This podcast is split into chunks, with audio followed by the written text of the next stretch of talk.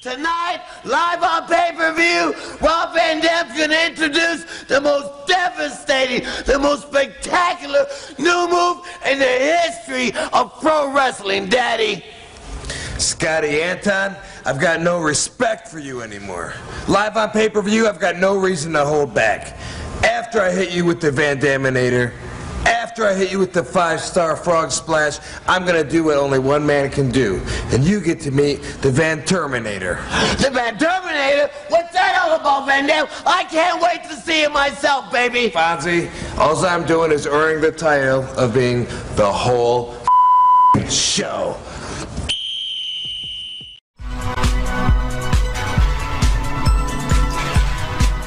This is the Pro Wrestling Spotlight, presented by Hami Media and the Pro Wrestling Reflection, where we discuss the very best of the best in pro wrestling history. And what's it gonna do when Hulkamania and the largest arms in the world run wild on you?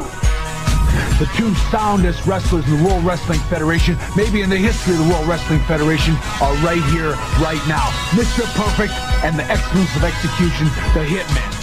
WrestleMania weekend isn't complete without the Heartbreak Kid, and he is on his way. He put hard times on Dusty Rhodes and his family. They think they got the answers. I change the question. You will rest in peace. Get used to it in Ric Flair, who you're looking at the man. What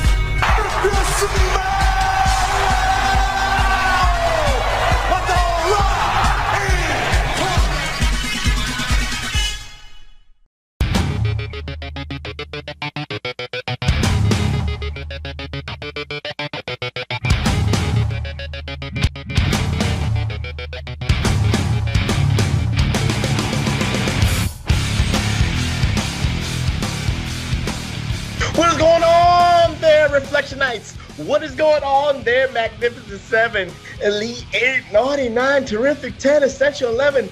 I am giddy, Reflectionites. You know why I'm giddy? I don't know. I don't know that you know how giddy I am for this particular episode of the PWR podcast here at the PW Hustle Networks at podbean.com. It's like Christmas for the magnanimous one. It's like Christmas for the studious one. It's like Christmas for the glorious one. See, I can't even say it. I'm, I'm I got a high pitched voice here. I can't do my intro here. You know why? Because the Professor Chababa Cruz, the only objective man in the IWC the only objective man in this political punditry, the only obje- objective man in this Podbean platforms is giddy because I'm going to talk about a man who's one of the greatest wrestlers to come out of e- ECW Extreme Championship Wrestling. He is on the Mount Rushmores of ECW. I am so giddy. Woo-hoo-hoo-hoo. I'm giddy, I'm giddy, I'm giddy. Because this is the PWR Wrestling Spotlight, and we're gonna do it on Mr. Monday Night, Mr. Pay-Per-View, the whole fucking show. RVD Rob Van Dam. And before we get into this, before I, I bust a nut here, let me introduce you to my cohort in crime, my partner in crime, my brother at arms. He is Mr. Dum Dum Duo. He is the Iron Stomach one. This man eats chips, he eats fish, he eats cold pizzas, he eats steak raw, he eats blood out of the out of a pig's ass. Doesn't matter, he'll do it for the Dum Dum Duo fans. He is Mr. Wonderful. He is Tommy Strong. He's the liberal conservative. The Tommy Wonder. How are you doing, my friend? I'm giddy, man. I'm giddy. You are giddy. We're talking about the, the first man to ever give you a boner. We are talking about who I think, and I think we can argue this as we go along, but, you know, I, I, I think we would have to pick up Mount Rushmore of ECW because it's hard to say one guy. But if you had to pick one guy for ECW, I think it's Rob. And not because ECW and RVD, but I think people would say Taz. I think people would say Sabu. And there's someone I would also say is Shane Douglas because he started it when he dumped that belt and made the Eastern Championship the Extreme Championship. I However, would, I would never deny those people, but right. in terms of be the, top Mount five, Rushmore, of but I would say RVD is the guy. And Paul Heyman obviously would be but I, I mean wrestler wise. But uh, I got one bone to pick with you. What is that? You used to say the most objective guy. Now you're saying you're the only one. I'm objective, damn it. No, I'm only. I'm the only All one. right, that's why I had a problem when you called me the conservative liberal and not the liberal conservative, because I use this when I react to things, not my bleeding heart like an actual liberal does, because their feelings are hurt and that's why they respond to stuff. I use logic and reason, but I don't mind hurting people's feelings while I do it. But it's still objective. Mm, yeah, yeah, it, it goes objective both ways, but there is certain agendas. We have heard that about you, and object- sliding in your DMs and all that both way stuff. But No, no, no. that's another podcast. My objectivity and your objectivity is like night and day. I'm the the angels, you're the demons. I am heaven, you are hell in objectivity. I'm the man with no agenda. I can use my logics. I, of my what's my agenda? What's mine? That's No another show. agenda. That's another show for another day. But anyway, we are here for the PWR Pro Wrestling Spotlight. We are here to talk about Rob Van Dam. We are here to talk about a fellow Michiganite. This man was born uh, December 13th, 19. No, I'm sorry, December 18th, 1970. In Battle Creek, Michigan. He's always been dubbed in his wrestling career from Battle Creek, Michigan. TW, where is Battle Creek, Michigan? It sounds like a, a suburb of uh, Wisconsin. You're, you're, hey, you got to bypass Chicago to get there, but it's over by Grand Rapids, Michigan. Battle Creek is where they make Kellogg's cereal. They're great. Tony the Tiger, Battle Creek. I got them in here somewhere. I, I moved them. But Ba- Battle Creek is the western side of the state, probably a good two and a half, three hour drive from Warren, uh, which is the uh, largest city. Uh, no, Warren's the third largest city of Michigan. You have Detroit, Lansing, Mhm. Warren. But Battle Creek's a small town. Um, the the Grand Rapids Griffins play for the Detroit Red Wings. That's their minor league team. They used to be the Adirondack K Wings up in uh, Adirondack, New York. In case you didn't know that, uh, Mm. but the Grand Rapids is probably it's probably fourth or fifth largest city, and Battle Creek is just outside of that. Oh, okay. Closer Well- to probably like people there in, in Grand Rapids. Some of them are Green Bay Packers fans. Some of them are Chicago Bears fans because Mhm. you're almost closer to Soldier Field than you are Ford Field. It's it's it's close. It's yeah. I think you're about a two hour ride from Chicago, three hour, three hour ride from Detroit. If you're in Battle Creek. Oh, wow. Yeah, yeah. You're closer to Chicago. Michigan.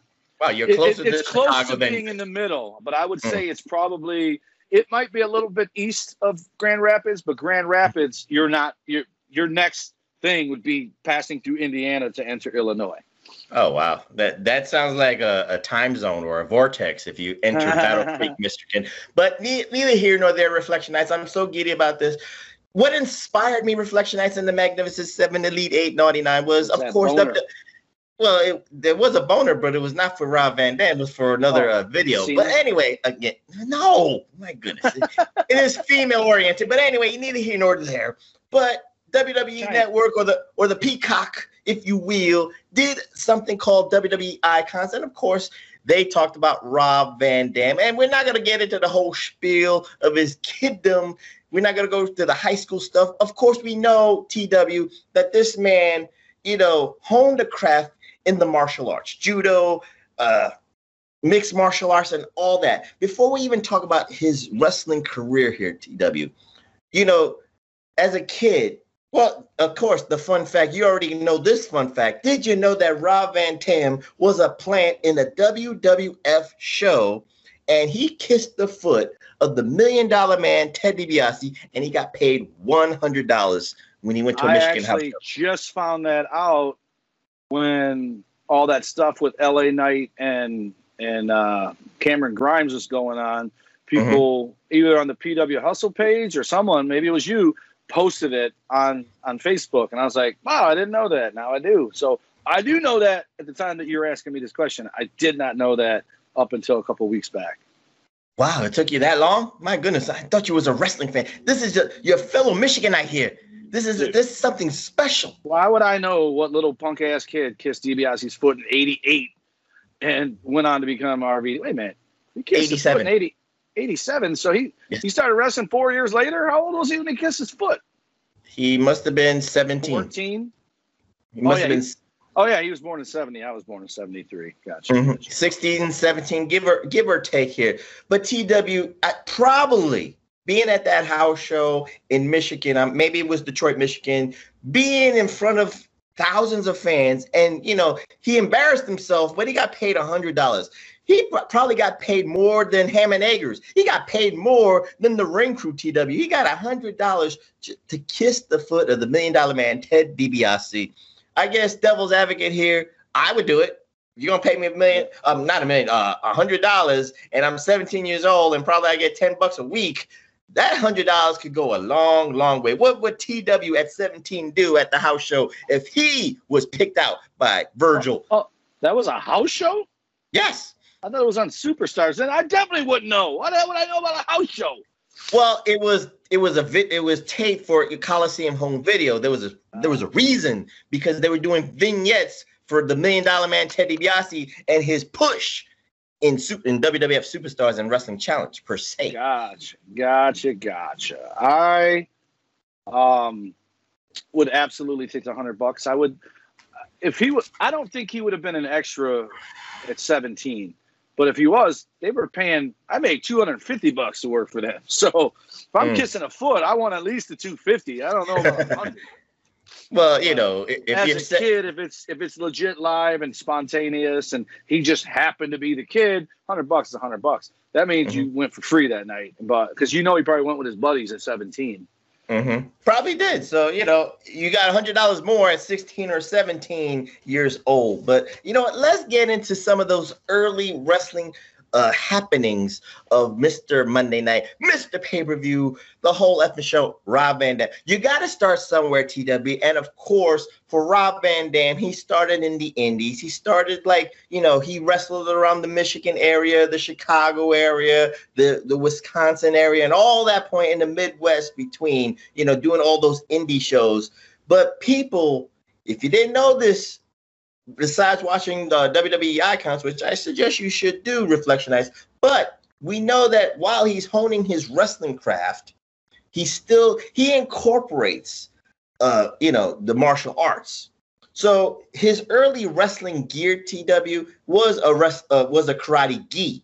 So he was wrestling as the the karate man. So his uh his wrestling names were you know not that impressive. One wrestling name he went under was Matt Burns. I don't know why.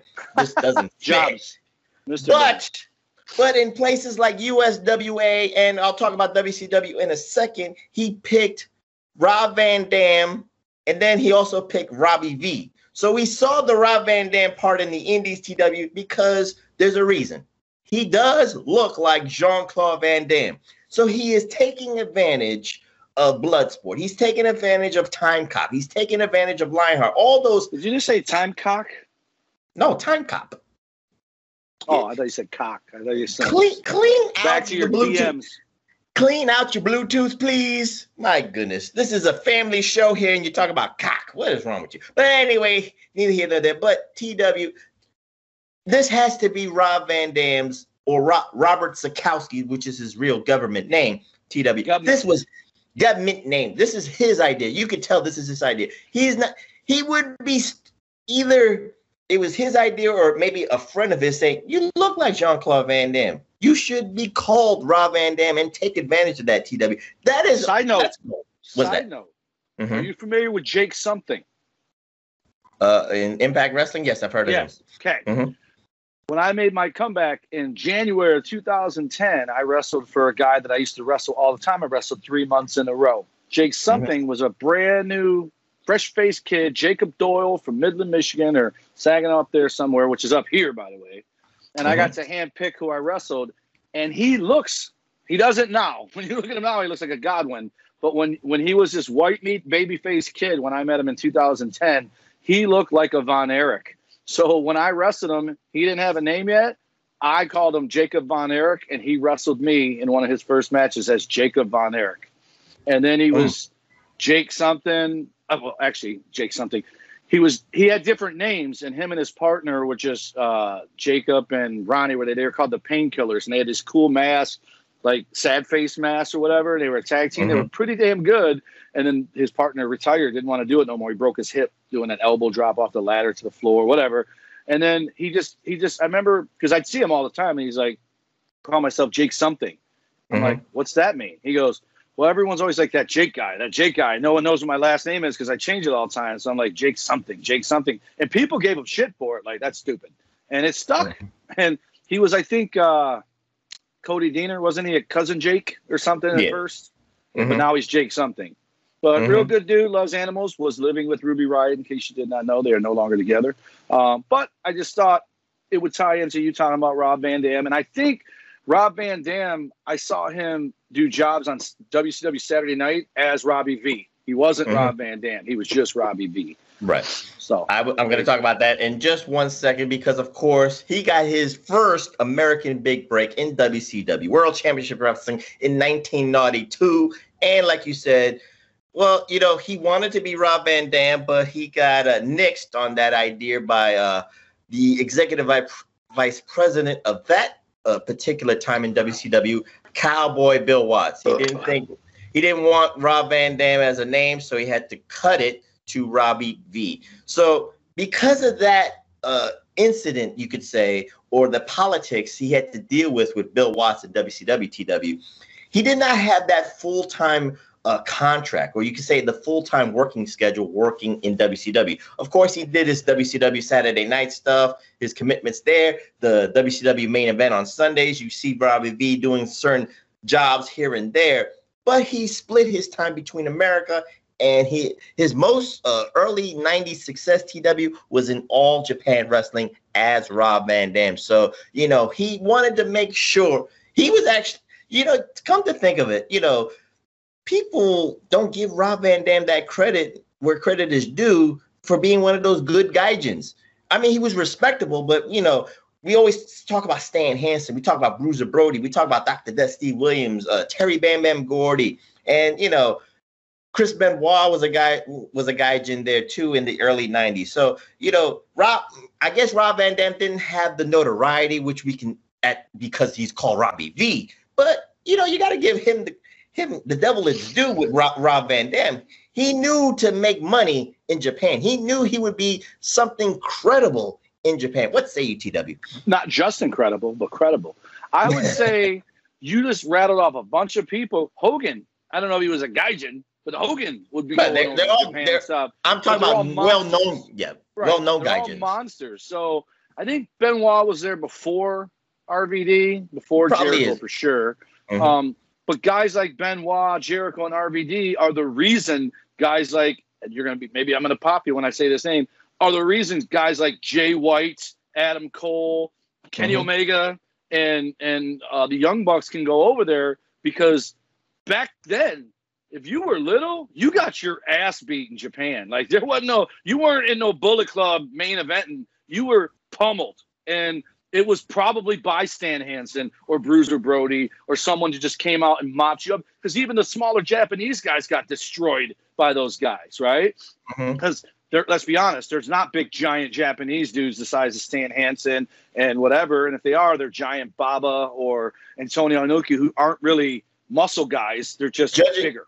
Judging by Rob Van Dam's size and weight, he probably would have been the light heavy in the light heavyweight right. division with that. Liger. So yeah, Liger. like Liger. So you know, Liger would probably punk RVD back then, but he would make right. it a, a, a it would have been a good match. Yeah, it would have been a good match, a competitive match, and RVD would be considered a great Gaijin hand in uh, all Japan Pro Wrestling. But let's talk about this. I'm ready, Reflectionites. I'm ready. Now we get into the moment that I love about this, where a, a visionary, it, Paul Heyman is a visionary, the man that saved professional wrestling. And I, I'll keep saying this on this airwaves, on this Podbean stream TW till the day I die. Paul Heyman saved wrestling in the mid 90s with his incarnation of Extreme Championship Wrestling, ECW. So, you know, Paul Heyman did not have a budget but he had he had a wealth of knowledge and he was a good scout for potential. And of course, he had he was t- trading tapes with a lot of people in Japan, and he saw RVD, and he brought him to Philadelphia for Extreme Championship Wrestling in 1996. So you know, ECW is really, I guess, in my opinion, TW, and I, I guess this is not the logic coming from the heart. This is the logic coming from the heart. So it's probably all emotion. But ECW fans are the hardest fans to like get over with. You know, you could have all the wealth of potential, you could have all the the pedigrees that he had in Japan, but you got to make it in the Philadelphia in the Philadelphia area. You got to make it in ECW arena. So people looked at RVD and he did not wear the gis initially. He, you know, he wore the singlets. He looked like, you know, he looked like an Olympics uh, wrestler, but he still incorporated his uh, martial art stuff. So people were a little uh, curious about him. You know, he could still pop a move here and there. Standoffish. They were stand. Yeah, you you could say that they were a little standoffish. They didn't want to give a, a, lot of investment because you know what? Because it's '96 and you know the Monday Night Wars is happening, so you don't know how long that RVD was going to be there. This is honest. This is honest to God's truth. You saw potential there, and probably you thought, and this is me watching uh, ECW '96 TW uh, this guy's going to be there for three months and then I'm going to see him on Nitro or, well, firstly, everybody's going to say, everybody's going to Nitro for some right. strange, Eric Bischoff is signing everybody. so that's it. Yeah, so that was the AEW back then. But anyway, neither here nor there. But he got his first uh, reputation, if you will, TW, by having a feud with a fellow Michigan man, a man he's trained with because he trained with the Sheik.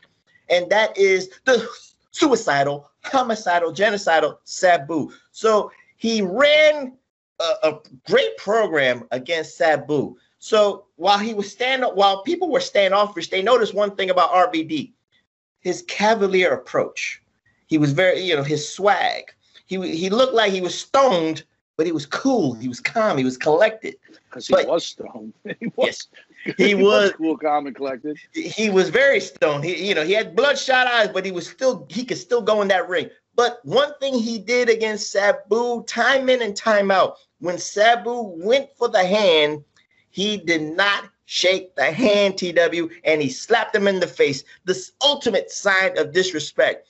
But in doing that ultimate sign of disrespect, people started noticing him, TW. And one of the matches we'll talk about here, Reflectionites, here at the Pro Wrestling Spotlight of RVD. I want TW to see the highlights of one of these matter of respect matches that RVD and Sabu had. And one of them was actually in 1996, at the late tail end of 96 into 97. It was a stretcher match. TW, what did you think about this? The, again, remember, he's starting to build a cred. He's starting to build that street cred. He's not there fully yet. You can, but you can see the uh, the athletic prowess of RVD. You could see, you know, a diamond in the rough. He just needed to hone in that char- the charisma, the, the, the gimmick, whatever it say you. What say you? I watch this guy, and I think most people. I'm not the first one to say this. I think most he does not have skeleton. He bends in ways you should not bend. Gets up. So when he broke his leg, I'm like impossible. He has no bone. But this match, the two of them takes so many. I mean, the guy can jump off anything, right? Like the mm-hmm. guardrail. He does it with the Rhino match.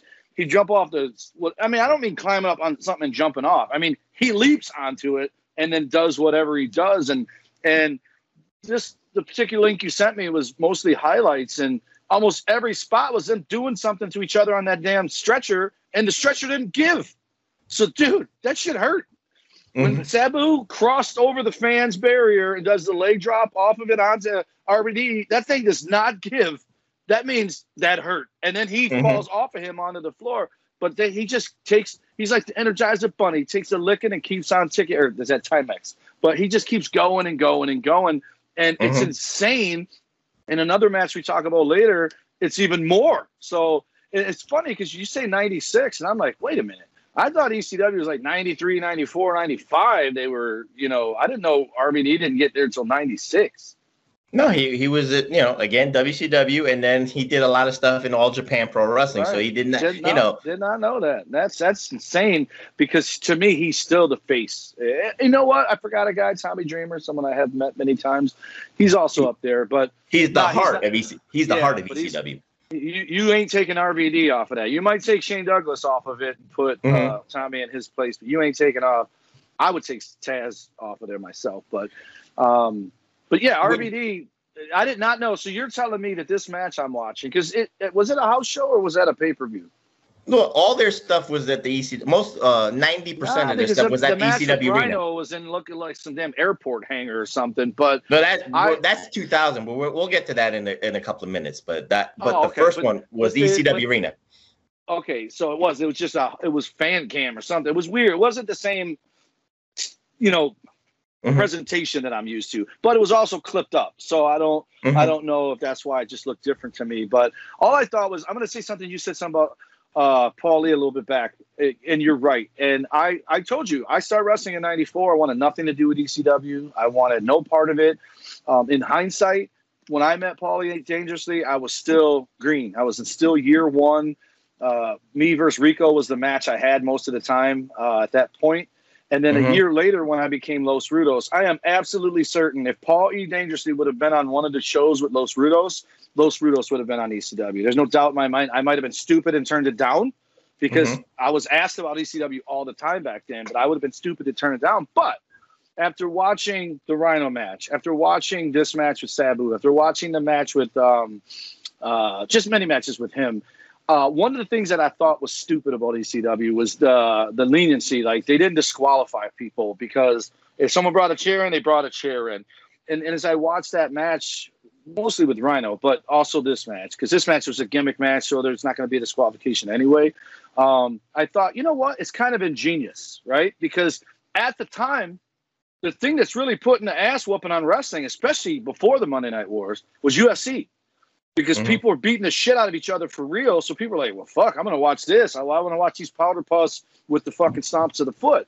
Yet you watch ECW, and just I said this a million times. I always always like to toot my own horn. Travis calls me the potato for a reason. When I when you wrestled me, no matter where it was, in front of ten people or a thousand people, I hit you for real, and I expected you to hit me for real back because I wanted at least five people leaving there thinking this shit. You sure it's fake? As I wanted them to think it was real, and so by incorporating the chairs and the stretchers and the ladders and all that stuff, no matter how fake people think it is, you cannot watch that and say to yourself, "Oh, that didn't hurt. That didn't hurt." And most of these mm-hmm. idiots would go try it at home and go, "Holy shit, that does hurt!" Right? So, which is dangerous on one hand, but yeah, there's a reason you have to tell people don't try this at home. ECW again, what you're talking about, ECW was lenient with the. There was hardly any disqualifications. Right, I, I right. can I can count on my hand disqualifications, and they and actually, those five disqualifications in ECW history didn't even make sense when they did it when you saw all this shit. But like you right. said, RVD used the ring ropes to elevate, you know,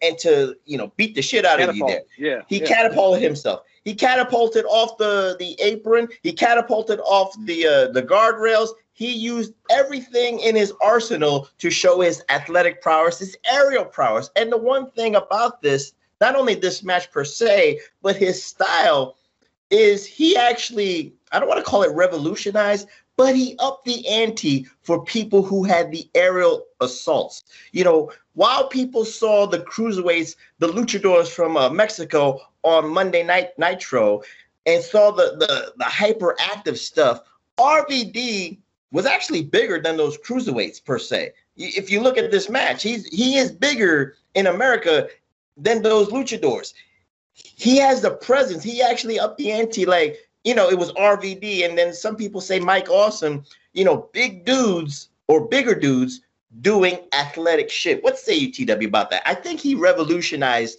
you know, people that were bigger than cruiserweights to actually incorporate the aerial assaults. Uh, I have to disagree with you. One fucking thousand percent, because I'm going to show you the guy that did that. Okay.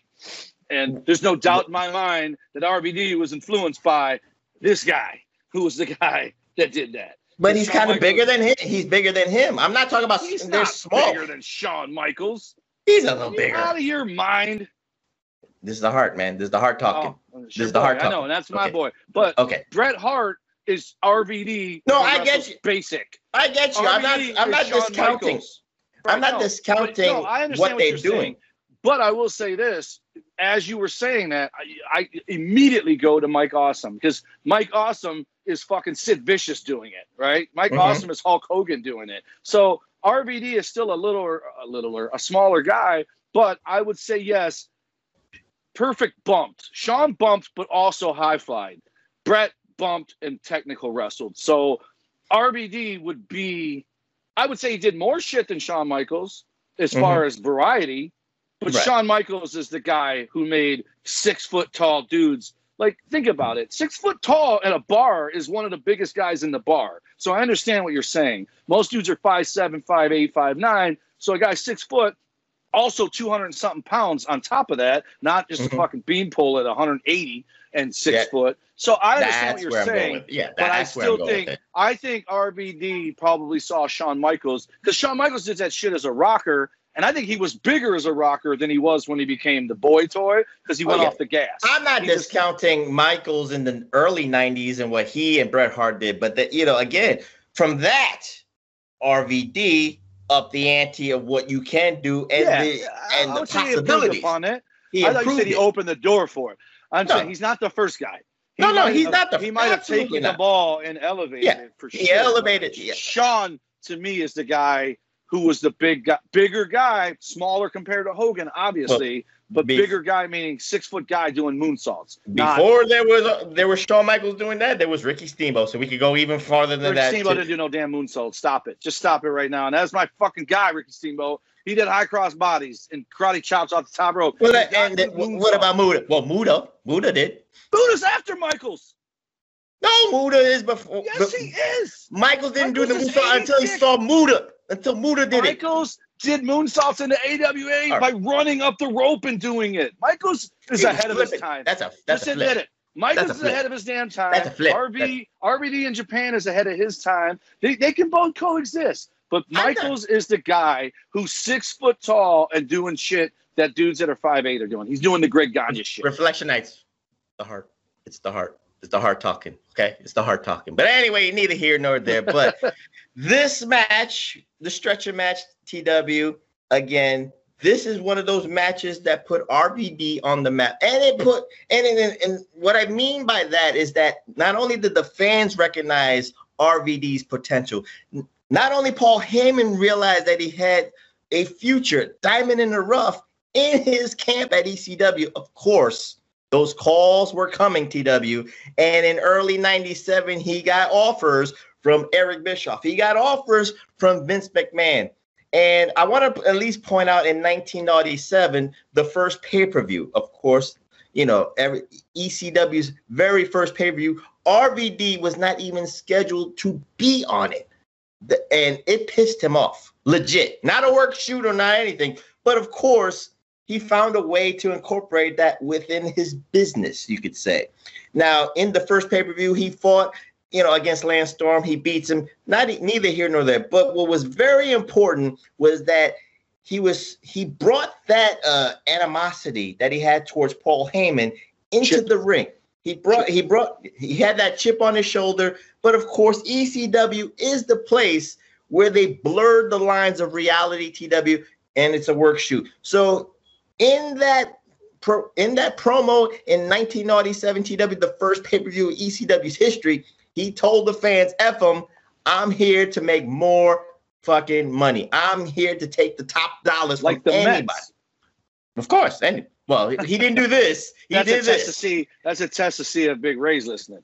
Of course, it. Of course, he's listening. He, the producer has got to listen to this. But anyway, neither here nor there. But again, with that comes one of his first trademarks, Mr. Monday Night. And in 1997, he appears on an episode of Monday Night Raw TW. Now, again, you always say you don't watch the business, but you at least know that ECW is making headways within the world of professional wrestling. And now, with the Monday Night Wars going on, and somehow, in some way, ECW and WWF are like not co-promoting, but you know that forbidden door. I hate to use that word is being used in 1997. What say you? Because I marked out so much when I saw RVD. I watched that. on.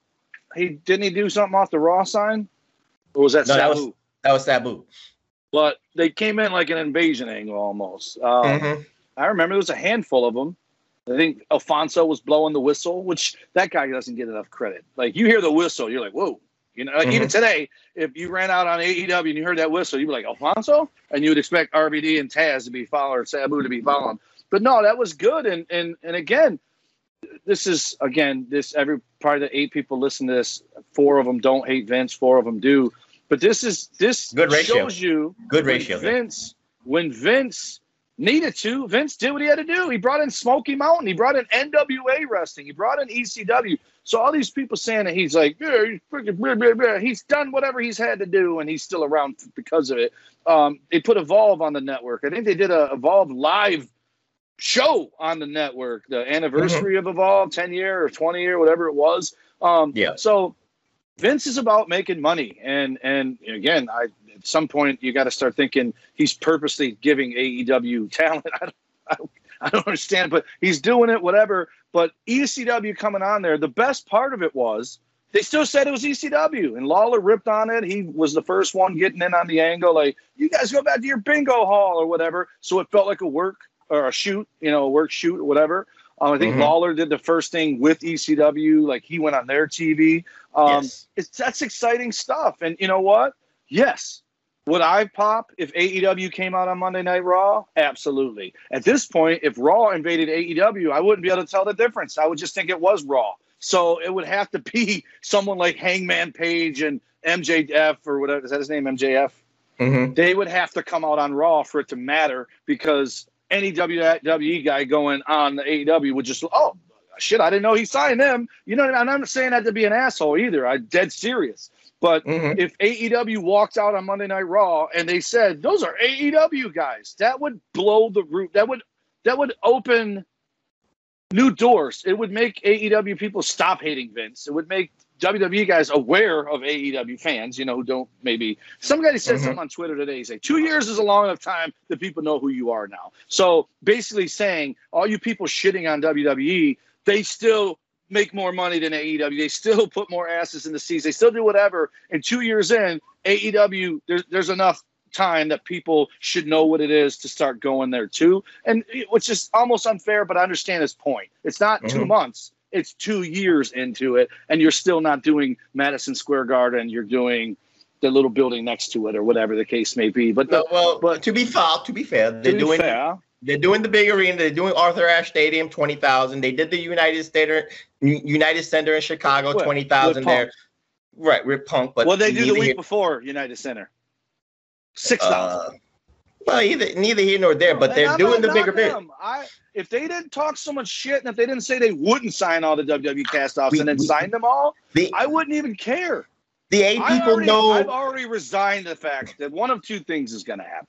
I was going to wear my shirt. I was going to wear my hat. I wore them on my Dum Dum Duo an Idiot video last night. And someone popped for him in the comments. I was going to wear my Adam Cole shit. Here's what's going to happen Sting can't get me into the damn Christian Cage, a former buddy of mine, can't get me to watch that show. So Adam Cole is either going to get me to finally watch it Mhm. or he'll be dead to me too and i just just know when i just i feel like when i watch it it is the same match Er- i will say this the last time i watched it i think it was last week it was the, the first time i watched it after a long time every, every segment was a woman right like it almost felt like oh wwe doesn't treat women right so watch Oh, oh, this We're Wait, wait, wait, wait, wait, wait.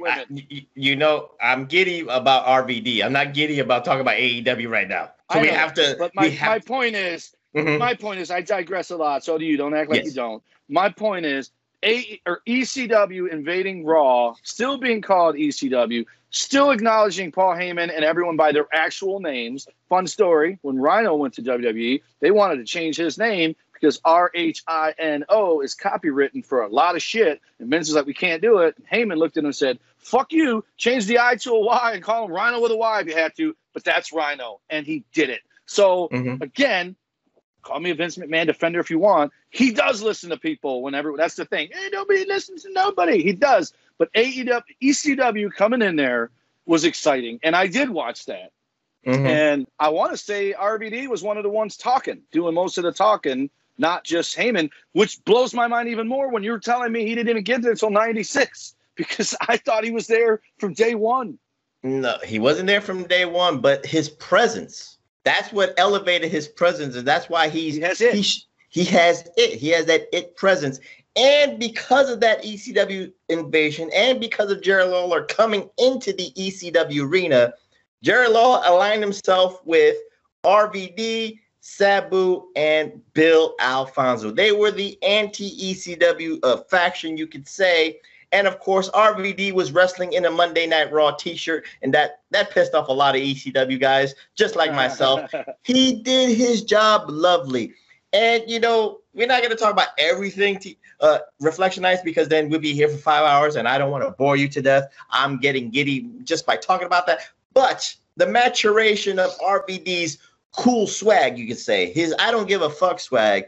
Now he's not talking about, you know, I want to be paid by the highest bidder because everything looked like it was settled behind the scenes, TW, whether uh, Paul Heyman uh, found, you know, mortgaged his house for the fourth time to pay RVD, or he begged Vince McMahon to cut a check for him every week, which he did because RVD was there until the closing of ECW. Neither here nor there. But the maturation of, of RVD and the synergy of RVD, you know, being with Sabu, a, a fellow Michiganite, being with Bill Alfonso, it was a great trio there at TW. And, you know, while RVD did all the cool swag talking, I always loved their promos with him, Sabu, and Bill Alfonso because he used to take shots at, at Sabu, and Sabu look, had that look like this. What? What you said about me? What is this? he was about to beat the shit out of him. And of course, Bill Alfonso, the man that calls it down the middle, had to stop Sabu from kicking the shit out of RVD. And with that was a lot of success. Both RVD and Sabu were ECW Tag Team Champions. And of course, in 1998, he defeated Bam Bam Bigelow in Buffalo, New York, April of 1998 TW. Ooh, Buffalo. To, become the ECW World Television Champion. He his taste of singles gold TW. And this man elevated that title just like an Intercontinental Championship just like the United States Heavyweight Championship. It was not an NWA Television Championship. It was not a UWF Television Championship. This was the Workman's Championship here at TW, and he held that title for 700 days, beating uh, Taz, beating Bam Bam Bigelow, beating Chris Candido, beating Lance Storm, beating Tommy Dreamer, beating Sandman. The list goes on and on. TW fighting champion. He was a fighting champion, and you know that that is a funny thing because you know while people were pissed at what he said in 1997 about he he's all about the money, we just respected him because of what he did in the ring. You just talked about he used he the ropes. He backed up what he was saying. He catapulted himself, and of course the monikers Mr. Monday Night and Mr. Pay Per View TW. You know, before we talk about this other match that uh, in ECW lore against Rhino for the World Television Championship. This was in 2000 when he came back after his uh, leg injury because he had to drop the title. What say you about the he, he, he, forfeited it though, right? He just gave it yeah. up. He, he, he gave it up. He forfeited the title because he couldn't defend it. He injured his leg, so he was out for about five months. But TW, you know, when people have a, a 700 day run, an 800 day run, a 900 day run for a title, any title, that says something, TW. What say you about a long 700 day reign as an ECW television champion? What does that mean behind the scenes for Paul Heyman? What does that mean for ECW per se? Means what? it means he's going to deliver, and you know it's it's it's that belt. Um, the world title. When you put a world title on somebody, yeah, it helps if they can work, but it's more if they can draw, right? Mm-hmm. So mm-hmm. that's why guys like Bret and Shawn didn't have it long, you know, because unfortunately, wrestling was on a down spurt, right? Mm-hmm. Um, but perfect example, which we'll talk about later. Never mind, I'll wait till we talk about it. But you put the belt on guys for two reasons: world titles, a to draw, or B mm-hmm. to shock, right? Like, holy shit, that guy's world champion, which in turn draws because now people want to turn it on and watch and say, "Whoa, what the hell did I miss that this guy's champion, Jinder Mahal?" You know, again, they wanted to draw in India, so it was a shock. And didn't he beat Randy Orton, Jinder Mahal? Oh. Yes, Jinder, and then AJ mm-hmm. beat him. So mm-hmm. The but the Intercontinental title was the test, but it was also we know more often than not who's ever in this match is stealing the show, unless it's Bret defending against Kamala, you know. But Bret Perfect, Bret Shawn, Shawn Perfect. You know, any any of those guys, Macho, Tito, those guys are workers. They're gonna get the crowd right here. RVD got the crowd right here, whether it's a heel or as a baby. Because as a baby face, instead of this, you just do this and they cheer for you, Mhm. right? Right. Um, but the other compliment is being the first match, right? So, again, to put it in modern days, this year's WrestleMania, first one with crowd. Bianca B- Belair and Sasha closed it, which was awesome. It's a feel good moment. It's the main event, night one. But what was the first match? Bobby Lashley versus Drew McIntyre, because this is going to be the first thing people see live in a year. So Mhm. they put you out there because they trust you. RVD would be that guy for ECW for all of it, either to close the show, use them to open the show, or put that belt on him for two years to make that show that belt me. He made that belt. Yes, he made that belt, and I'll answer your question about where he was on the card as the television champion. He sometimes main evented the ECW shows with the television title. You know why? sometimes it it eclipsed the heavyweight championship. Watch. You know why? Because nobody wanted to follow him. Mm-hmm. That is The, the, absolutely the, true. the, the toss away match in a situation like this, if RVD's first, mm-hmm. is the second match because you throw a dud out there. No offense, two women, two tag teams that nobody cares about because it's like Mm-hmm. Or a squash uh, match. Have you ever right? Have you ever seen uh, Final Destination, the first one? Yeah. The scene where Stifler's mom or Stifler gets killed. Do you remember Mhm. it? The train. Vaguely, but uh, yeah. No, no, not the train. Not the train. The bus with the girls Mm-hmm. walking backwards, and then she gets hit by the bus. Okay. Okay. People legit thought they hit somebody with a bus for real. That's how real that looked. And you know how Mhm. they test audiences? I watched the actual commentary of it. The very next scene is Devon Sawa sitting on his bed listening to music on a walkie or Walkman. Has nothing to do with shit. It doesn't lead to anything. It's just there, and then they cut to another scene. Do you know why Mhm. they added that in there? Why they Because when the bus hit, I watched that movie. I was laying on my couch, home alone. I watched that girl get hit by the bus. I jumped out of my seat and went, "What the fuck?" And I rewound it and played it. I'm like, "They hit somebody." I'm like, "There's a dead human being out there who got hit by this bus." And I'm like, "Whoa!" That movie was one of the very few movies that physically popped me out of my seat from something Mhm. that shocked me.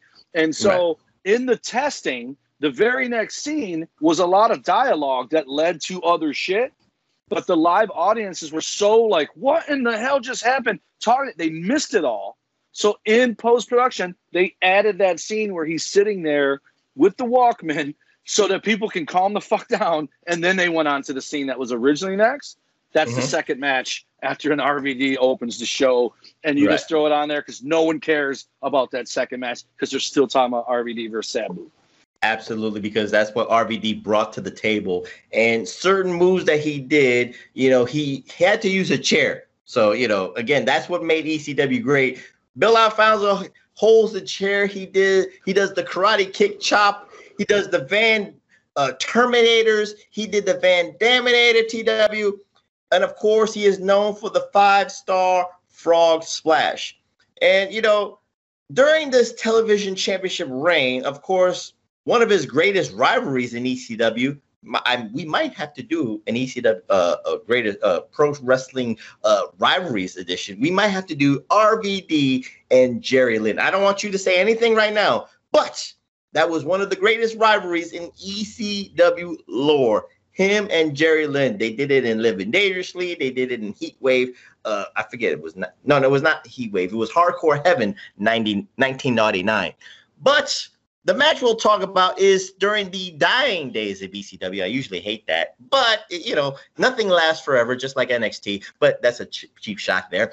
But it was for the ECW Television Championship. RVD is trying to regain the title that he never lost against Rhino. So, fellow Michiganites are fighting each other. TW. There's that, you know, there's that six degrees of separation, that connection there. You could say with that Michigan uh, uh, connection there, and of course, you know. RVD and Sabu's connection, and of course Rhino's connection with Christian and Edge and all that stuff. Everybody knows everybody. TW, what say you about this match that I wanted you to watch? I just got a phone call. I had to distract. I just got distracted. I had to tell him I can't talk. Uh, this is the Rhino one. Yes. Yeah. So I watching this Rhino match, and this is the one where I'm like, I thought to myself, you asked me how everybody knows everybody. Uh, Rhino made it to ECW before. No, I think Edge was in WWF before Rhino got to ECW, but it was close. Yeah. Mhm. Um, but I, I, we'll talk about Edge in a second. But you know, we talk about another match. But when I'm watching this match, and it looks like an airport hangar, but I'm watching them go down the between the seats. I'm like, those seats look permanent. Because at first I thought they were just them rollout ones or whatever. But all I Mhm. kept thinking of, and this is starting to go back to what I was saying earlier, and I never finished my point. Where I always, every time we talk about this show, I was just like, you know, I wouldn't have wrestled for them. I wouldn't have wrestled for them. The more I watch of it, the more I regret not trying to because it is way more than I thought it was. Way more than I ever gave it credit for. Because, like Mhm. I said, I thought everything was the fucking guy laying in the ring and the audience too. I didn't do you. You know what Stranglemania is, right? Heard of it? What is it? Uh, ICP wrestling. Oh, okay. So- Insane Clown Posse. Yeah. So when you wrestle for them, the audience is there to see the clowns. They don't give a fuck about match one through 11 if the clowns are match 12, right? And mm-hmm. what they do is just like the shows, they throw Faygo at you. And I was booked to do one, Hellfire Wrestling, they called it. It was at St. Andrews Hall, downtown Detroit. And I no showed it because I was supposed to do a battle royal. I'm like, they won't miss me. Because I did, I literally thought if I'm in a ring and some asshole throws Faygo on me, I'm fist fighting a fan, which is going to lead to me fighting 900 fans. And that's what I always thought ECW was. But mm-hmm. as I'm watching this Rhino match, I'm just sitting there going, you know, I bet it was fun to be at an ECW show and we were watching the I Sabu was there. match. I was all at I- ECW all shows. I thought was, as you've had to have this happen to you, especially there. I like sitting higher up for sporting events so I can see mm-hmm. everything develop. I really don't like sitting somewhere, concerts or otherwise, where I can't see shit because of all the people in front of me. I feel like being in an audience at ECW would feel that way. There's so much shit going on outside the ring that you're not going to see it unless they have a Titantron or something like that.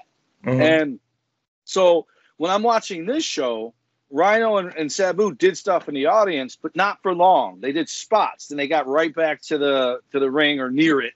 And I'm sure there was some kind of fucking TV to at least see something, whatever. But all I thought is, I'll bet a house show like this. If I don't know if it was a house show, I thought it was. No, this it was, on uh, TNN. This was on ECW right. on TNN. Okay, but he was trying to get that belt back. Mhm. I just thought if, if a house show easy because I don't know if you heard this, I'm sure you have. WWE house shows are ten times better to go to than a Raw or a SmackDown, and I never understood that until I went to Raw and SmackDown two years ago. Right Mhm. when there's a commercial break, they just sit in the ring and wait for the commercial to come back, which just made my pet peeve of going to a commercial in the middle of a match that much more fucking brutal. However, it wasn't just in the middle of matches, it was Ruby Riott came to the ring, they introduced her, and they went to commercial. She just had to sit in the corner in the dark for two minutes. Then they introduced the next person coming out, and then went to a commercial again, and they're just sitting in a dark ring, and then they turn the light back on. It, I think all that's to trigger the fans to like, yay, the lights are on or whatever. So when you go to a house show, there's none of that. It's Mhm. just wrestling, and then they do shit that they're not going to be allowed to do on TV. Like I believe it was a house show where Edge won the Intercontinental title from Double J. When Double J just laid there and let him pin him, didn't tell him, and then the next night he lost it back in your house pay per view or whatever. Jarrett did that for Edge, like, hey, what's Vince going to do? Fire me? And then the next day he put it back on him. But he did it because it was his hometown of Toronto at a house show. Shit like that ain't to happen. You ain't losing belts at house shows normally. But I just thought, I'll bet you an ECW house show, no TV, no expectations. It's probably way funner than the TV show because, but it's 50 50 It- because people might phone it in. People might May- phone it in for a house show because it's not on TV. It's not a pay per view. Well, Um, consider, considering the fact here, TW, I've been to an ECW show. I got my family, I got my brother, I got my father into ECW. Fun fact, I'll be a little bit quick here. You know, my brother was a little standoffish about ECW because, of course, you, you watch WWF, you watch NWA, AWA, and all that stuff. It's prof- it's the it's it's grade A wrestling or It's professional maturity. wrestling. Maturity. ECW, ECW was the you know the land of the No, rejects. I meant could say. ECW was mature audience, meaning smut, No, no, no. I'm talking. I'm Oh. talking. No, I'm talking about maturity and professionalism. That's what it, Right, it was. right, grade A right. professionalism. Maturity. Yeah, yeah, Yeah. yeah. we could say immaturity, but that- neither here nor there. But I got them to go to a show in, in New York, in you know, in New York City. And long story short, I, I warned my father and I warned my brother. I said, "We're going to we're going to an ECW show." I said, "Guys, two rules here. One, expect the wrestlers to come at your way. There's no such thing as a bad seat because the wrestlers somehow, some way find you where you're sitting. And number two, wear old clothes. My brother asked me why wear old clothes. Because I said, don't wear new shit because you're gonna something's gonna spill on you and you're gonna get pissed and you're gonna fight somebody. So I warned them to wear old clothes. So my brother is a little standoffish here. And once we got there, and it was a Tommy Dreamer match. It was Tommy Dreamer, and I remember it was the Harris brothers and the Pitbulls. And they came our way, and my brother went crazy because he gave Ron and Don Harris, I kid you not, 20 chairs in a row to beat the shit out of Tommy Dreamer. And all you can hear is, oh shit! He gave one chair, oh shit! And by the time he gave the 20th chair, Ron and Don Harris, I don't know if it was Ron or Don Harris, like, yo, get the fuck out of the way. Let us do our thing. Cause he was trying to continue give he was taking chairs from other people in the goddamn arena, in the goddamn Lost Battalion Hall. But my brother was hooked on ECW. But go but I'm just trying to give you I'm just trying to give you that example. We all have fun at ECW. But again, RVD and, and Rhino were all over the the um, the the arena or the airport hangar, wherever this was. I think this was in in Michigan. I'm not too sure, but I, I could be wrong here. But it didn't matter. It was a smaller venue, probably about 1,100 people capacity. TW, but there, like I said, there's no such thing as a bad seat when RVD is there following you around and fighting you. Go ahead, close it out That about this match. airport, hang, airport hangar was only 1,100 people. Give or take, they don't they don't draw like 10,000. See, I'm gonna tell you right now. I would love to wrestle in front of that audience. Like smaller does not mean bad. I love Mhm. the NXT audience. I like that AEW audience before they started going to that. I didn't. I didn't like that shit that looked like I was watching Nitro, where the TNT signs are everywhere. But I Mhm. like that small, like the MLW crowd. The NWA is a little too small for me, and I feel like the people there aren't necessarily there for wrestling. They're there because they got them to fucking bust down there or whatever. But I like us 1,100 people. I mean, for me, that was a that's one of the largest crowds I ever wrestled in front of was it like that, like 1,100, maybe a couple thousand was a bigger one that I did, but I don't I don't know. But as long as people are reacting, it, it- there's nothing better. There's nothing better, and I think uh, I talked about this before. A lot of the WWE guys don't like the outdoor WrestleManias because the reverb goes out. It doesn't come back to them. So when you're wrestling, you feel like the fans aren't reacting because you can't feel it and hear it because it's going out of the stadium. Whereas when you wrestle indoors, it's fucking vibrating everywhere, blowing the you know, like you know, when wrestling comes on and that that opening shot of the crowd and the camera shaking. ECW Mhm. had that a lot, probably because the guy doing the camera was on drugs. But I mean, like a regular wrestling show, that nothing. You don't even pop for that. but but this match, I, I watched it a little differently because Rhino is a buddy of mine. There was something that happened in this match that cracked me up. I don't know who did the commentating with uh with um Styles. The, the quintessential stud muffin, Joel Gertner. Gert, and he said he was talking politics with Rhino, and I thought it was ironic because he has now twice ran for office in Michigan, um, and he made the primary. And a lot of reflection is going to be mad about this, but he was the Republican on the ticket in the Dearborn to be a representative, and he lost to the guy by a thousand votes, and then he ran for state treasurer down in Monroe, Michigan, down here. Uh, going to Ohio, he's he owns a marina down there, co-owns it or whatever. But it's funny that they talked about politics and that Gertner was like, the only politics he knows is the politics of pain. But one of the things I watch wrestling for when I watch them make it to TV, like uh, when you watch the indies, especially the more inexperienced guys, it, they do look, it does look fake. Like they're not laying it in. They're not. They're they're timid and they're looking like they're waiting for the move to come and all that. Right? They're You get rid of all that. Right. I, I think I told you, uh, Too Cold Scorpio wrestled on the show with us. My name then was Too Hot Tommy Wonder. It changed it to Dream Bay Tommy Wonder because I didn't want him to think that I called myself Too Hot because he was too cold. I was smart enough to know that. And it was, I was like, it's not that big. Nobody knows who the fuck I am. So I'll change my name for one night. And he watched my match and he told me it looked rehearsed. And you, that's true for a lot of indie wrestling and AEW wrestling. But I watched Rhino in this match with RVD, and everything looked fluid except for one spot where, and I think, God bless Rhino, I don't think it's just him. I think a lot of the guys are guilty of this, where they hold a leg and then you spin the guy around. Hogan used to do it and give the guy the atomic drop, so there wasn't a lot of choreography to it. Mm-hmm. RVD does like a fucking one arm cartwheel, spins his leg around, and does a spin kick at the end of it. And if you watch Rhino, he's waiting for all of it. Like he's counting boom, boom, boom, boom. All right, here's the bump, you know? But it's it's because of the move. It's not because of him. But I actually liked watching this match. A, because I can't say it enough. I really, really like that audience, that crowd.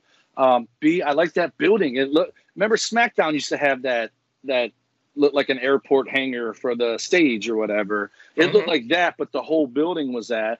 And I just like seeing it. And just to top it all off, you said there's about five or six DQs you can remember in history, and none of them made sense. This one did because they both used chairs or weapons or whatever, and they didn't get disqualified. But then when PJ Walker got in there, and Justin Credible got in there, at that point you had to disqualify him because it's now not it's not Rhino doing something to Rhino, or I mean to RVD. It's well, two guys beating him it, up, so he can't. For EC for ECW fans, we laugh at the disqualification when they actually right. do it. That's what it is right. for us. No, That's I understand our... that, but my point is, if you can't kick out of the chair, fuck you. This is ECW. But if you get mm-hmm. beat up by two guys in the chair and you don't get kicked out, it's like fuck that. You know what I mean? Like mm-hmm. RVD won by DQ, and this right. A leaves fans happy because he didn't lose. But he mm-hmm. also didn't get that belt back. They kept it on Rhino because everybody probably thought Rhino is losing that belt to RVD tonight. Everybody.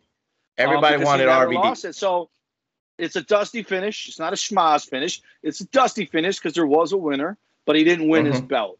And but it also was setting up the tournament for the tag belts in New York, which I don't know if Justin Credible and Rhino were a team, but you would think so based on the way they talked about it when they were both beating them up. Um, it, I forget where it was, but it was Justin Credible and Mike Awesome. I, I don't want to. I don't want to bore you with be, Before it to be on TNN and not mm-hmm. on a pay per view, for it to be Rhino defending the belt and RVD finally getting his shot to get it back after the broken leg, I like the finish because otherwise you're just giving it away. It's like for modern day, it's like putting the belt on Becky right away at WrestleMania or SummerSlam. I don't like the move. I, mm-hmm. I know it's not going to hinder Bianca Belair too bad, but it still makes everyone else look inferior when the girl that's been gone for a year and two months comes back and just gets the belt right away. I like how they did it. Like she double crossed her, so it's it's mm-hmm. it's heelish, but but RVD needing to he needed to chase that belt, um, which he did, not win it on the first night back. Right. That's not how you put asses in the seats. Did you right. watch Heels yet? Not yet. Okay, watch the first episode and the main guy is Arrow.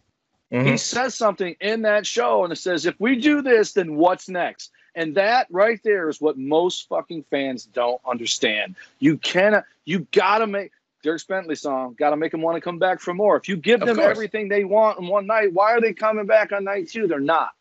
They're, they're, they're, having a hangover. So you got it. You got to like, tell the story. That's what it is. Right. You got to always I, tell I like story. the finish. I I like the finish of that match. I like the match itself. Mm-hmm. All right. Well, for this, again, this is the waning days of ECW. And, and of course, they closed down in 2001. And people were wondering, what is RVD's next move? Well, because WCW also went out of business, he did make a deal, as people would say, a deal with the devil, Vincent Kennedy McMahon, and he makes his appearance in 2001 under the umbrella of the ECW invasion or the the alliance invasion of WCW and ECW merging into one entity in the summer of 2001. You know, people said what could have been, what should have been. It kind of fell flat, but we're not going to talk about that, TW. What say you? Because probably you saw more RVD matches in WWE than in ECW. And of course, one of these matches that we're going to talk about is a ladder match against Latino Heat, Eddie Guerrero. So what say you about that? That there's so much to say about it. These two guys, like I, Eddie Guerrero did a lot of high flying stuff. You know, he's known for the frog splash. He's known for, but this match, he did some crazy shit that he was not necessarily known for, at least for me. And maybe mm-hmm. he did this stuff in ECW because I did not see ECW Eddie Guerrero stuff other than when we've done shows. Um, when he does that senton, off the mm-hmm. ladder. He like mm-hmm. leapfrogs a ladder and does it. It's beautiful. And when he lands, if you look, he covers RVD and he says one of two things: Are you okay?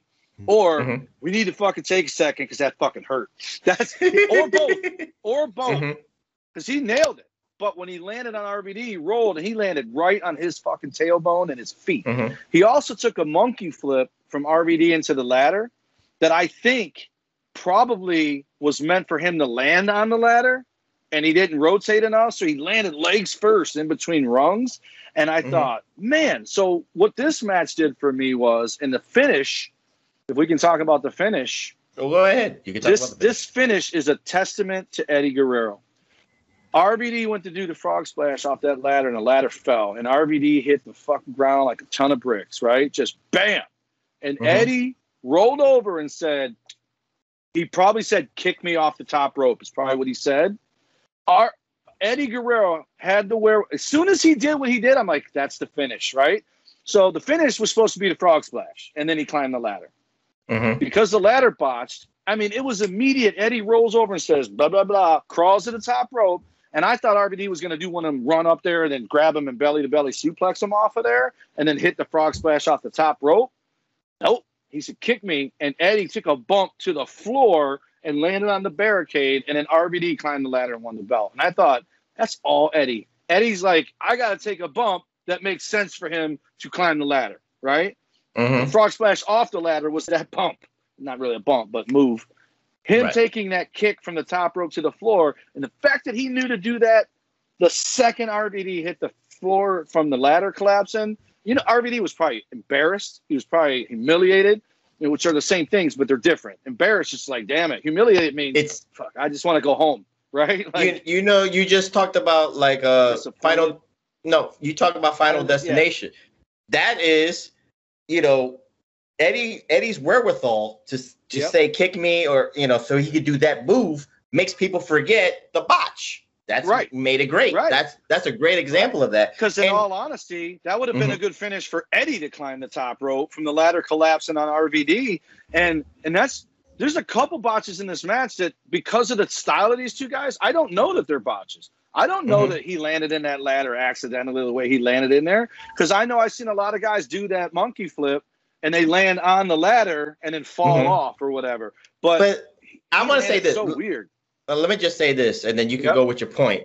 Remember, I said RVD, you know, took it to another level because of his size with the thing. Ladder matches by this point is taking it to another level because it's not, you know, Shawn Michaels against Razor Ramon, uh, Razor Ramon at WrestleMania 10. It's not the same thing. So you got to do, and it's not TLC one, it's not TLC two. So you got to do more insane bullshit Right, right, off a damn ladder. Number one. Number two, RVD and, and Eddie Guerrero are fighting for the workman's title. And in the 2000s, we actually did a show about the Intercontinental Championship. These two guys, I don't know if they get, you know, maybe it's my fault. I'm not talking about here on the show. I'm just saying the way I look at it, it was like, you know, they had, you know, they're fighting for, you know, like you said, it's a test to see if they're going to be the world heavyweight champion. Eddie Guerrero is an Intercontinental champion, and of course, he becomes a heavyweight champion in 2004. RVD is always fighting for the Intercontinental Championship. It's not the same. It wasn't the same thing. TW wasn't. You know, There's why is that? Why? For one, there's 18 more belts before Yeah, that was it. It was Mhm. just that. So belts lost their luster. Three reasons actually. Secondary reason is belts changed hands like people change underwear. So that also didn't matter anymore. Belts became props. People say they Mhm. get mad, but they did in the 90s or late 90s, early 2000s. Um, Mhm. And then thirdly, they changed the belt. And say what you will about it, when they got rid of that damn Ricky Steamboat, Ultimate Warrior, Randy Savage belt, and came out with that ugly ass belt that every time you see The Rock, it's like it's hideous. It's Mhm. not a good looking belt, and it almost it almost made it look like they were trying to make it look like the world title, but also like that ugly ass design of the North American title on uh, NXT.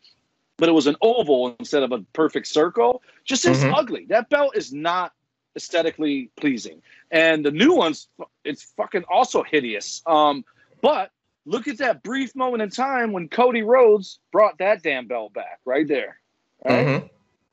People pop for that belt, and I'll guarantee you, Some of the people palming that belt have no idea that that belt existed before. They just knew it looked better than that ugly ass belt that they had at the time. It's just it's a hideous belt, and I think it made a lot of people not care about it. You know, belt was a pretty belt, the European title. What was it like Yeah. four champions?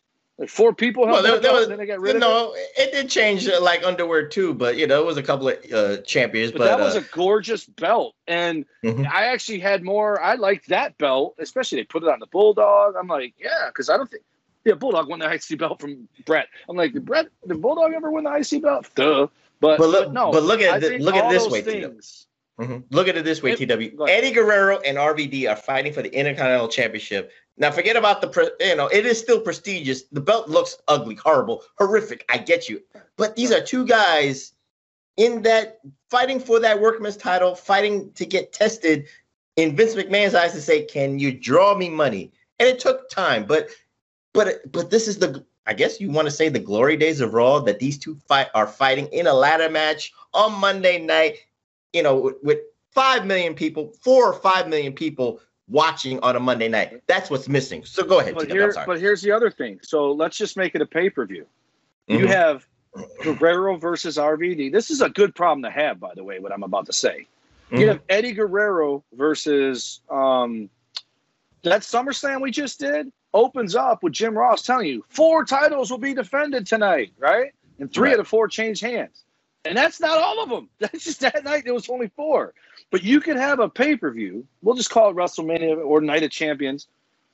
You're going to have Eddie Guerrero versus RVD for the IC belt, but later on, you're also going to have Benoit versus Booker T for the US title. And then later on, you're going to have Austin versus Rock for the world title. And then later on, you're going to have Kurt Angle versus whatever for the European title. So, really, you have four workman's titles. It's not the world, you know what I mean? Austin, Four main eventers. Four main events four main eventers. But, mm-hmm. but, but three of those, the European, the US, and the world, and I don't think European was around anymore, but I'm using it as a just an example because there were tag Mhm. belts. There was a fucking hardcore belt. There was the uh, that probably was it at the time. But two world titles. You had also Randy Orton versus Batista for that world title. So you had so many belts. It really didn't matter who had the belt. It didn't matter who won it. It didn't matter who lost it. What mattered was the match they had. So I think yes, they're not credited for their intercontinental runs, but they're credited for their matches that they had for them. Because Mhm. again, and they've done it a few times since, at least one more time. Cesaro and uh, Sheamus did it. But Benoit versus Booker T in the best of seven for that U.S. title. I was there on the seventh night. That was at Joe Louis Arena. I believe it was the Survivor Series 05. Benoit broke down crying in Booker T's arms in the back, and Booker just hugged him because he did that shit for Eddie, right? Mhm. And that's what I think was a beautiful thing 06, 07, 05, 04. Those guys, all of them had the same mentality again to toot my own horn. They all had the mentality that they were going to steamboat Savage every show that they were on, no matter if it was with each other or Mhm. a different buddy. Hey, best of luck to you, Eddie. Tonight I'm working Dean Malenko. We're stealing the show, Eddie. No, no, no, no. Me and Saturn are stealing the show tonight, Chris. Blah blah blah. And they all did. And and best thing is, you could still have an argument over who stole the show because they all did. It was a good problem to have. And then Yeah. the main event would be Big Show versus fucking somebody, and it would just be a snoot Kane. It would just be a snooze fest, but no one gave a shit because they just watched Eddie versus RVD or Benoit versus Booker, and it was just a good, good time. Like, like we say this a lot. If you, I think you're the one that said it to me. If you go back and watch the Attitude Era, it ain't as great as people fucking say it is. It was I- great I in the it. moment, but it ain't great to revisit. Nitro's even worse. So, um, you know, but if you The match and- quality- and the match Kurt quality is not there. Benoit, Booker T, RVD, all these guys, man. 05 to 10, Cena coming around. It was good. JBL even. I'm not a JBL guy, but that guy had good. Him and Eddie, Brock and Eddie. All this. It's just those guys. They were all Ric Flair. How they say Ric Flair could have a good match with anybody. Mhm. I think Brock's gotten better, but he wasn't someone that you would say was winning the damn match of the night back when he started. But you put him in there with Eddie Guerrero, he did. You put JBL in there with Eddie Guerrero, he did. You put Cena in there with RVD, he did. You put whatever. Austin and Rock were next level. They're they're generational stars. They don't count. They didn't need Mhm. anybody. They elevated each other, but they didn't even need that. They just they were going to elevate whoever they were with, including Kurt Angle. Um, Absolutely. But these guys, RVD among them, the just the wealth of talent they had in 2000 whatever year he signed to 2010 and then again just like everything Well, else wrestling te- just technically- kind of fucking technically RVD was there from 2001 to 2007. So I'm just go ahead. But I mean, someone took the baton from him. Like 2010, even even Batista and uh, and Cena had good stuff, but that's when it starts waning, and you know people love. I get you. I get you. I just want. I'm just CM logistics. Logistics. No, That's I all don't I'm know, doing. but I'm saying our CM Punk, the two thou- the the bitching era of CM Punk, there, there wasn't that wealth of talent, right? And a Mhm. lot of it was because they were all young, upcoming guys and nobody knew who they were. CM Punk included. I did like CM Punk when he started. It just he became such a bitch. I cannot like him anymore. I I just can't. And you know what? You Some got your reason- reasons. You Bret got your Hart's reasons. done enough. Bret Hart's done enough that I give him the pass. But if Bret Hart bitched like this before he did all that stuff, I don't think I'd be a Bret Hart fan. Some people Like say Shawn he does. He does bitch like that. Some people Yeah. does. Yeah. so they, they're marks for themselves. neither neither here nor there. But RVD wins the Intercontinental Championship here. He and in during this time of two, let's say 2001 to 2005, he's always mid card. He's always fighting for the Intercontinental title. He he was teaming up with Kane as the uh, WWE Raw Tag Team Champions. So he is somewhere on the card TW, and the fans are loving him. And we are all asking the same thing. Why the hell is he? We're asking with X. We're asking why the hell he's not the fucking champ. Why is he not the world heavyweight champion? Why is he not the WWE champion? He had his chances with Triple H during the reign of terror. He came up short. But then I guess you know the stars aligned. 2005, he was injured. He I think he hurt it. He injured his knee. He needed to take some time off. But he actually politicked to Vincent Kennedy McMahon to do ECW One Night Stand. He said, You have at least enough ECW alumnus here that you can actually do a goddamn show. Vince McMahon was res- resident about it, but he did hesitant, resident, whatever you could say, hesitant. I'll use your word. He was hesitant to do it, but like you said, he does listen to people and he's all about the dollar dollar bill, y'all. And it was one of the most successful pay-per-views of that year. And of course, it coincided with the ECW home video documentary, The Rise and Fall of ECW. So Vince McMahon wanted to capitalize again in 2006. RVD would become Mr. Money in the Bank RVD, and he challenges John Cena for the WWE title. He did not do the, you know, the cash-ins CM like Punk. like CM Punk, the cash-ins like Edge, multiple times. He said, "I wanted, I want you on ECW One Night Stand where I would become, I want to become the WWE champion." Hammerstein Ballroom. This was the one regret that the professor had. I wanted to go, but the tickets were just too expensive for the professor's taste. I did not want to spend 500 bucks on uh, back. Yes, it was five. When I was looking online, it was That 500 that makes an eighty dollar pay per view seem affordable. Yes, it, that's why I bought it on pay per view. but the ambiance was there, the the signs were there. If Cena wins, we riot. We were all pro RVD, and again, and this was the match. Not only my favorite ECW guy, you know, my Mount Rushmore of ECW, but this was the match that made me start liking John Cena because he took it like a champ. He took And he was booze. He was heelish. He took everything. He took all the stuff, and that's where the professor said, "I respect John Cena." What say you about this match and all the ambiance, including Edge making an you know, it's, appearance? it's funny because I think Edge doing that ruined it, but that's a whole nother story. Um, I agree but- with you. But It went Edge for taking storyline. his helmet off, he's got the soccer mom, and that arena chanted, "Thank you, Edge. Thank you, Edge." So I think people there were happy he did it, and if Mhm. that's how RVD's got to win the belt, I would take it that way versus him being the opportunist and coming out with the briefcase after someone just dismantled the guy. Um, Mhm. But I would say um, Cena, almost his body language, and again, this is all clips. I didn't watch the match. I watched the one you sent me. It was all clips. He almost seemed mad, but I think it was on purpose. It was like, fuck this crowd for not cheering for me because every other crowd does. It's almost a miniature Bret Hart cheered in Canada, booed in US kind of thing. But Mm-hmm. he also wrestled heelish. He gave him the attitude adjustment from the ring to the floor, right? Right. Which was probably RVD's idea. Um, it was a- kind of a sad bump. It would have been better if there was a table there or something, especially for ECW purposes. Um, And Mhm. what did ruin it for me in the end was after the finish, which RVD was like, uh, fuck, and the crowd's like, do it, do it, which was brilliant, by the way, because if he just did it, then you're not really checking to see if the audience is okay with it, right? The audience is like, do it, do it. Does the frog splash, seeing the laser like he's dead from it, sells it to hell. And then that's when the ECW guys came out to celebrate him while he went in the audience to find his wife, who they put in the nosebleeds for some reason. And the ECW guys were Big Show and Kurt Angle. And I thought, man, I was like, that is not know, ECW guys. That is it, you know, we try to give it a pass because you know this was the time that they announced that ECW was going to be on Sci-Fi. There was so much potential, but of course, we don't. I don't want to talk about that because then you're going to bring the professor down. But I get you. You know, we didn't care how he won it, even with Paul Heyman counting the three.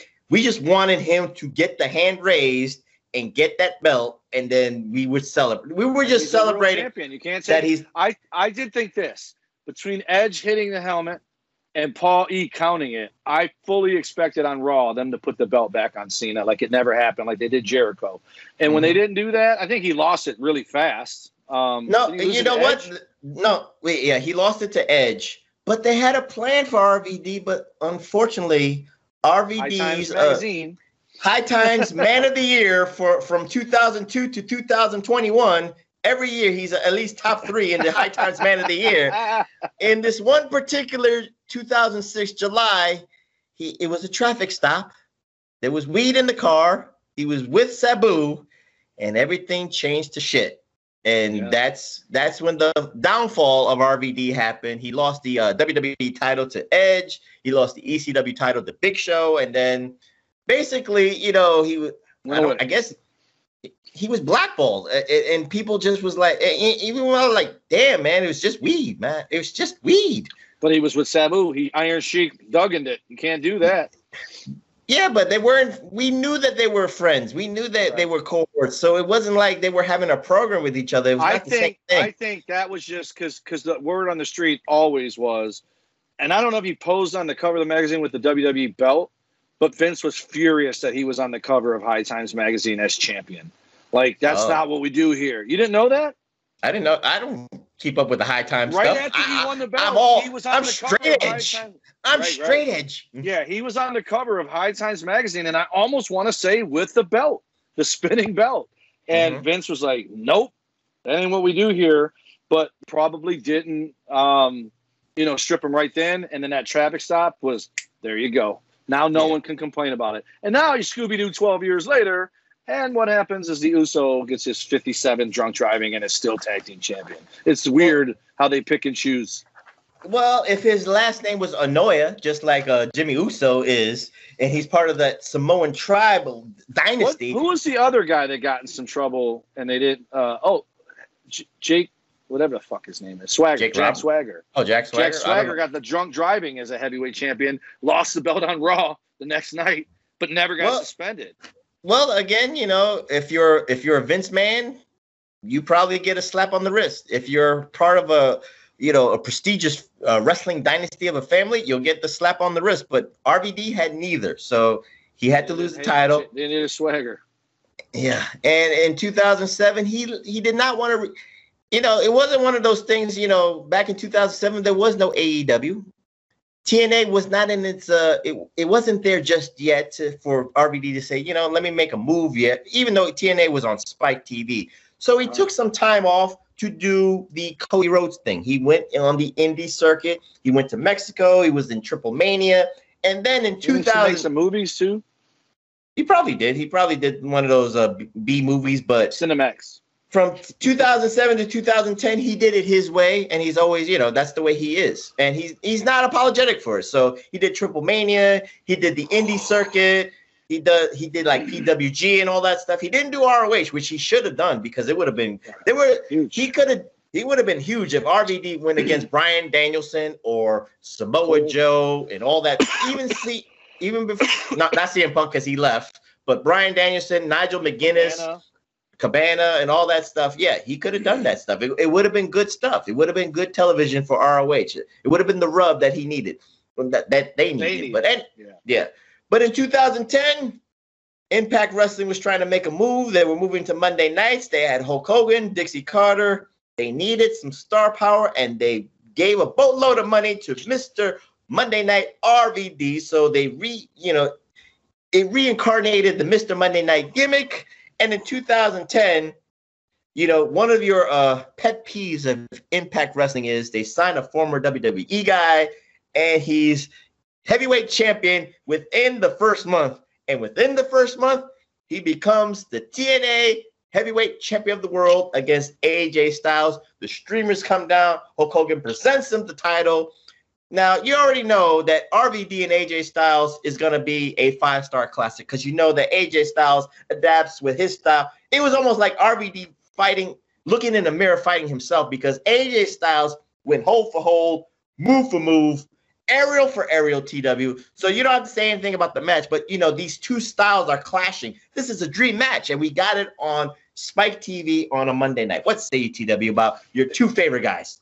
And that's back when I did not like AJ Styles. I actually did not like AJ Styles until he came to the WWE, and not because, mm. you know, not because he shit on. I just didn't like. He just seemed like a punk, right? Like mm-hmm. no, no, no pun intended, CM Punk, but he just seemed like I don't know, just he just didn't look like a star to me. And maybe it was growing his hair out, the little Kevin Nash beard. But I think when he went to Japan, I think he something he found something that next gear because mm-hmm. before mm-hmm. he was just a spot monkey. If we're being honest, that's what he was. One of the worst angles ever was that chick where he supposedly got her pregnant and she was on WWE right. for a week. Uh, so I didn't like any, any, of that stuff. So really, it's the way they used them. Um, same thing with Bobby Roode. It wasn't a big Bobby Roode guy. Loved him on NXT. And but AJ, like he just you just said it best. He adapts to whoever he's with. He's he always looks like he's having fun in there, and he did even an impact, but it was his promos weren't good. And I, you know what? Yeah. Uh, I, I I apologize if any of the twelve of you are from the South. People from the South sound dumb to me. They don't, they don't sound intelligent when they talk, right?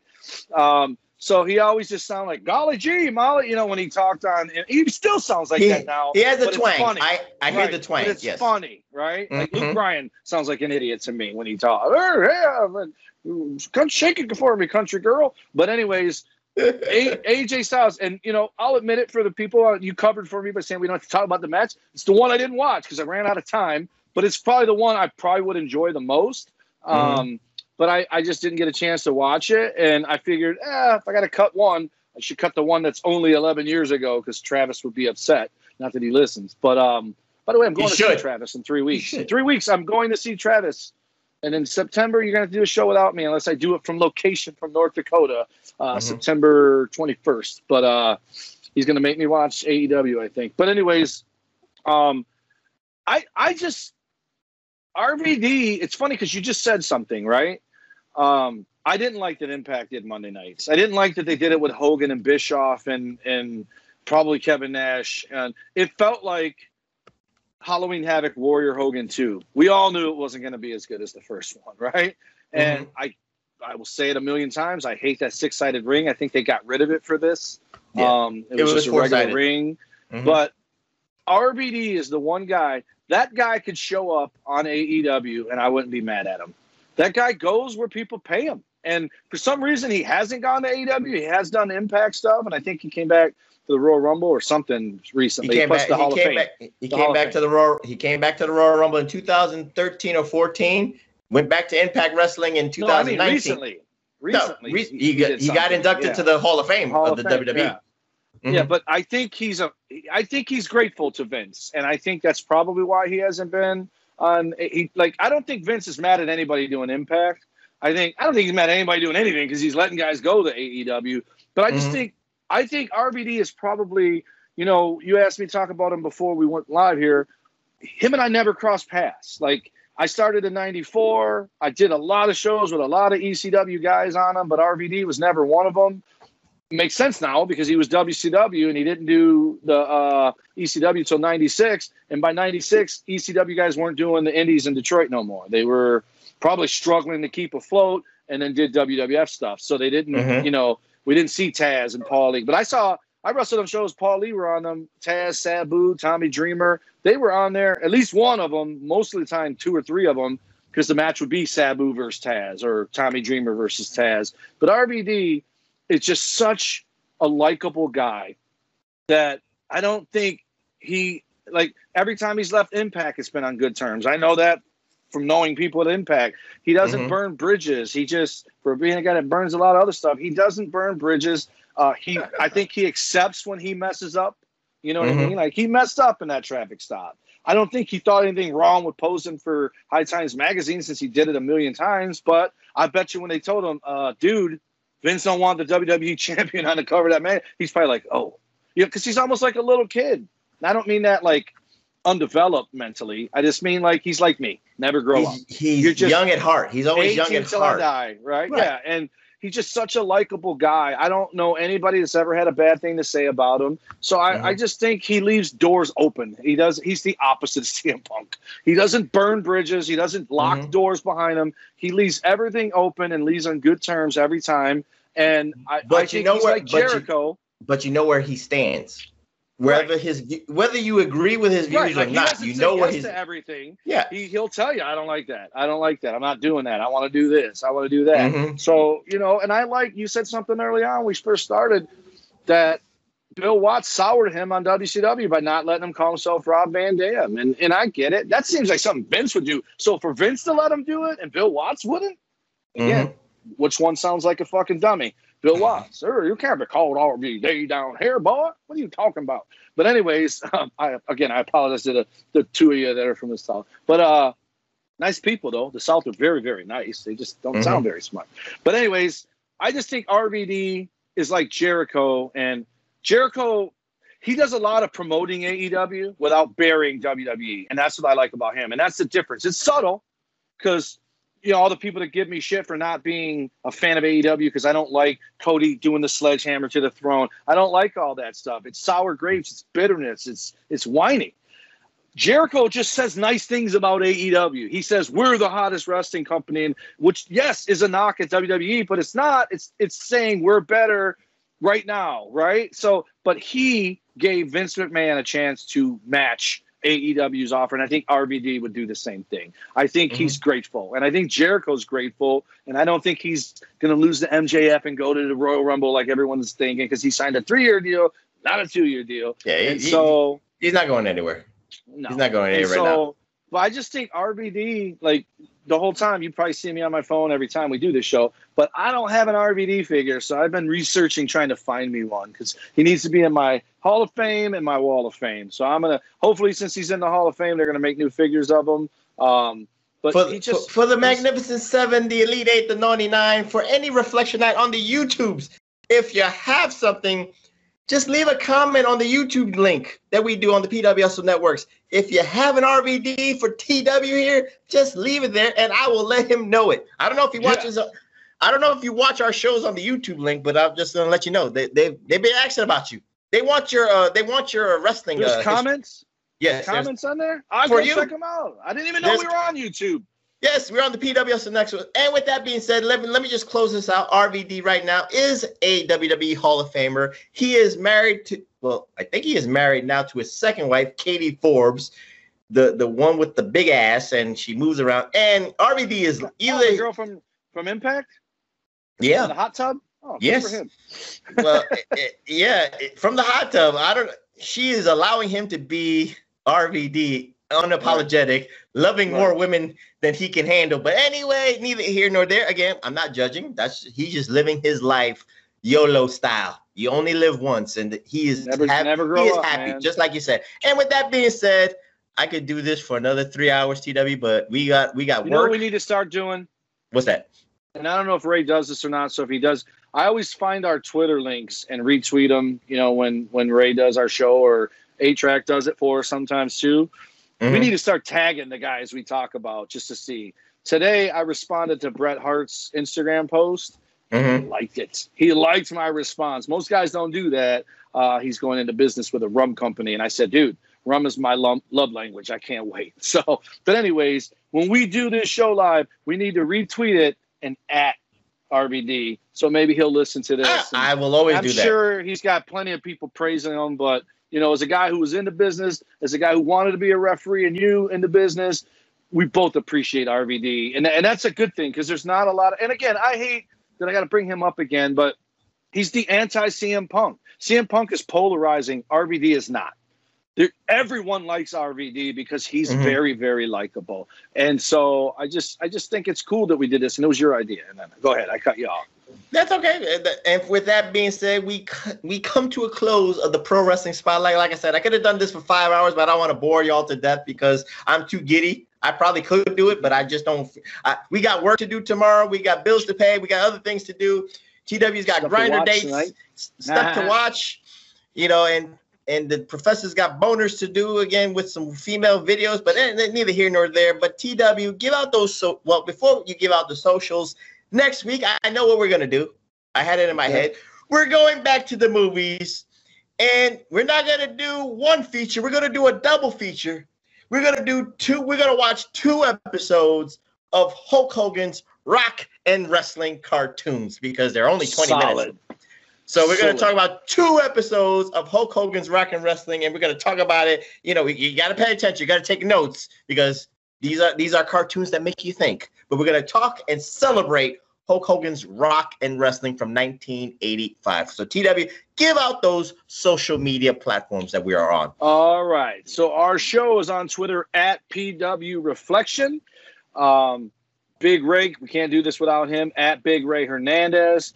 My political one, I've been I've been firing it up because this country's in a fucking bad place. So at Tommy Wonder 19 or my more social uh hashtag Taliban, hashtag China's number one. Go ahead. hashtag fucking Biden bucks and Trump change. Um, and then there's also Tommy One the at the Tommy Wonder is the one I do pop culture stuff. Snapchat is at number wonder. I've been growing that because in case anyone hasn't noticed, my Facebook.com backslash Tommy Wonder. I got 14 more days on a 30 day ban on that bad boy. 7 Mhm. by the time you hear this. Um, and our good man JB, who who is MIA uh, at the P1JB.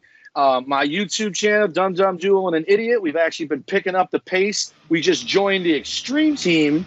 Uh, it's a group of YouTubers who do stupid things like the Dumb Dum Duel and an Idiot.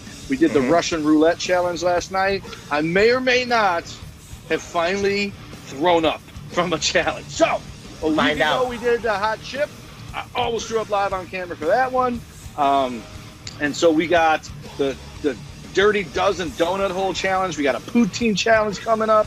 Um, so apparently, and by the way, my taste buds right now from doing a two ounce shot of Tabasco sauce, everything still tastes like shit 24 hours later. So, Mhm. Dum Dum Do an Idiot. And then, of course, our host, our gracious host, Big Vito, and his is bigvitobrand.wixsite.com and also patreon.com backslash the Big Vito brand.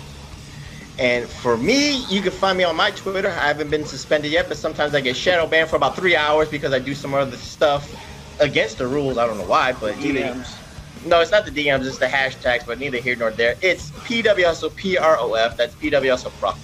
I know. I had that same face too when they shadow banned me I, for about three I hours. can't believe Twitter. I take Yeah. the gloves off and I go at people. Right? Mhm.